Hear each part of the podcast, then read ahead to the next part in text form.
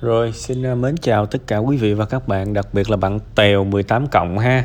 À, tôi rất là vui khi mà bạn đã gửi một cái phần à, đại khái là tutorial, một cái phần hướng dẫn về cách sử dụng à, những cái công cụ giống như là lịch ha để mà kiểm soát gọi là kiểm soát thì nó hơi à, quá đáng đại khái là mình theo dõi được mình tracking mình planning mình uh, gia giảm được cuộc sống của mình và cái mục đích cao cao cả nhất của cái hành vi này đó là mình hiểu về cuộc sống của mình. Điều này rất đúng ha.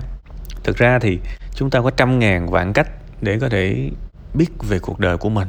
Và ngày xưa thì người ta sử dụng nhật ký rồi cũng có những người sử dụng lịch để bàn. Nhưng mà thời gian gần đây thì các bạn sẽ thấy là người ta sử dụng lịch để bàn nhiều hơn. À, bạn đi siêu thị bạn sẽ thấy có những cái lịch dùng tracking rất là dễ thương ha luôn luôn có những cái khoảng trống trên cái lịch đó để mình có thể viết lên. Rồi à, những cái công cụ điện tử. Gần đây thì các bạn có thể thấy là bullet journal ha, là cái mà mọi người nói rất nhiều. Bản thân tôi cũng được yêu cầu làm bullet journal nhưng mà tôi cũng cũng lướt qua một vòng trên youtube tôi thấy mọi người làm hay quá thôi tôi làm chi nữa cho mắc công ha. Cái điều tương tự cũng đúng với cái phần mềm phần mềm notion đó ha mọi người cũng yêu cầu tôi làm nhiều nhưng mà tôi thấy mọi người người khác ừ, kiện check làm hết rồi tôi làm chi nữa mất công. Mà chắc gì hay hơn kiểu vậy. Thì nói nói bâng quơ chút xíu là tôi, tôi cũng quay trở lại vấn đề chính là tôi rất cảm ơn bạn bạn tèo ha. Tôi hy vọng là tất cả quý khán thính giả sau khi mà nghe đọc cái phần tâm sự này về một cái phần hướng dẫn thì các bạn sẽ biết nhiều hơn về công dụng của cái việc ghi dấu lại cuộc sống của mình quan trọng lắm các bạn ơi. Thực sự con người của chúng ta quên nhanh kinh khủng. Con người của chúng ta sống, ví dụ như là hôm nay thứ bảy đúng không? Bảo đảm thứ hai là quên, thứ ba quên, thứ tư quên. Chúng ta quên nhanh kinh khủng luôn. Thậm chí có những người quên nhiều tới mức mà từ sáng là đã quên rồi, tới chiều chẳng còn nhớ.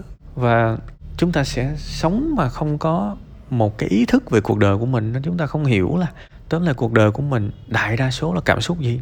À cái tháng này mình như thế nào?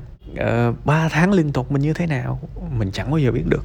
Mình chỉ có thể biết được khi mà mình có những cái hành động tracking tracking mà cơ bản nhất là đánh dấu x và chữ v giống như bạn tèo hướng dẫn ở trong trong cái phần tâm sự đó.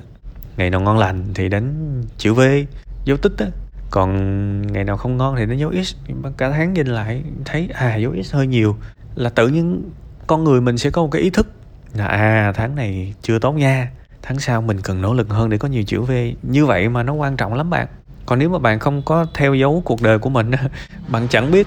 Nói thật bạn luôn bạn chẳng biết là cuộc đời bạn đang đi lên hay đi xuống. Mà nhiều khi đang đi xuống mà bạn cứ tưởng là đi lên. Và ngược lại đang đi lên mà bạn cứ tưởng là đi xuống. Rất là nguy hiểm. Thực sự là tôi lấy làm tiếc với rất nhiều cuộc đời mà không hề có cái hành động tracking. Mà các bạn biết tracking á, theo dấu á, và thậm chí cái mức độ sâu hơn đó là phân tích. Người ta có một cái ngành luôn có một cái lĩnh vực luôn người ta gọi là analytics. Mà thực ra các bạn biết là business cái cái ngành kinh doanh nào cũng có analytics cả. Online marketing cũng có analytics youtube có analytics rồi um, facebook rồi các công ty bộ phận nhân sự đều có hết. Analytics là gì? Có nghĩa là một cái nôm na là một cái hệ thống để mình ghi lại các hoạt động trong cái lĩnh vực đó và từ đó mình theo dõi, mình quan sát và mình có những cái hành động đúng hơn để phát triển. Giống như youtube chẳng hạn, nó có cái analytics, view bao nhiêu, đúng không? Rồi mỗi video mọi người xem bao nhiêu phút. Video nào mọi người xem nhiều, mình làm nhiều hơn chủ đề đó. Video nào mọi người xem lâu, mình làm nhiều hơn chủ đề đó. Rồi trong một cái video mình biết được là đoạn nào khán giả chán, khán giả bỏ qua. Đoạn nào khán giả tập trung tập trung tập trung. Đây, đó là analytics đấy. Đó là analytics đó à và mình sẽ làm theo những cái số liệu đó. Ừ, ví dụ có một cái đoạn nào đó mà khán giả tự nhiên khán giả coi rất là lâu một cái video chẳng hạn phút thứ năm chẳng hạn khán giả coi rất lâu khán giả tua đi tua lại xem khán giả số lượng người coi rất nhiều là mình biết là khán giả khoái cái loại nội dung đó. À những video sau mình sản xuất mình sản xuất cái kiểu video tương tự như vậy là sẽ thành công thật. À, cái đó là analytics đấy. Thì tại sao mình làm ăn mình có analytics? Mà tại sao cuộc đời mình lại không có analytics? Nó nó bất công, đúng không? Vậy thì cuối cùng hết, hãy cố gắng đọc thật kỹ cái phần hướng dẫn của bạn tèo ha. Đó là cái, một cái dạng analytics của cuộc đời mình đấy.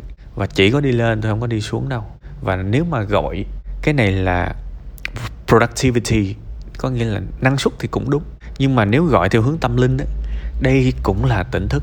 Hễ các bạn biết rõ về cuộc đời của mình, thì có thể xem đó là một phần của tỉnh thức thì hy vọng các bạn sẽ có được những cái sự tỉnh thức cần thiết và phát triển nha.